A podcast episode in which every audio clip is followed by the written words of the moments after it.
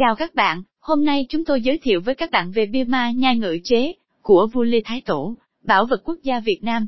Bia ma nhai ngự chế của vua Lê Thái Tổ được công nhận là bảo vật quốc gia ngày 15 tháng 1 năm 2020, có niên đại khoảng năm 1431, trên vách núi Phi Tém, xã Bình Long, huyện Hòa An, tỉnh Cao Bằng.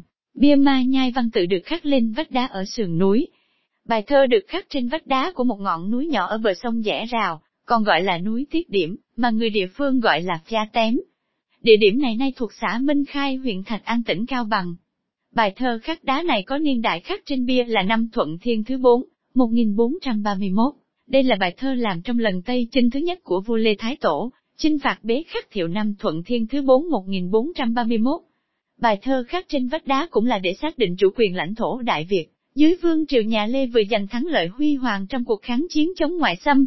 Các nhà nghiên cứu Hán Nôm khi nghiên cứu thư pháp trên tấm bia, kể cả tám câu thơ và dòng lạc khoảng đều khẳng định, đây là thư pháp của đầu thời Lê sơ soạn, khắc, không có hiện tượng khắc lại, khắc thêm như một số tấm bia khác. Bia không có tráng và diềm, không có trang trí hoa văn, không có rùa đội bia như các tấm bia thường gặp, mà được khắc trên vách núi treo leo, nhưng thư pháp không hề kém bất cứ một tấm bia nào cùng thời, chứng tỏ người khắc là một vị túc nho, nhưng không hề được lưu danh. Tính độc đáo còn ở chỗ làm thế nào, để có thể thực hiện được việc khắc văn bia ngay trên vách đá treo leo. Đây là tấm bia có niên đại sớm nhất trong số những tuyệt tác của vua Lê Thái Tổ, để lại. Việc vua thân chinh đem quân đi chinh phạt tạo dựng nên một quốc gia kỷ cương, phép nước, khẳng định chủ quyền quốc gia ở vùng biên cương tổ quốc. Cảm ơn các bạn đã theo dõi, hãy like và share nếu thấy thông tin hữu ích nhé. Hẹn gặp lại các bạn.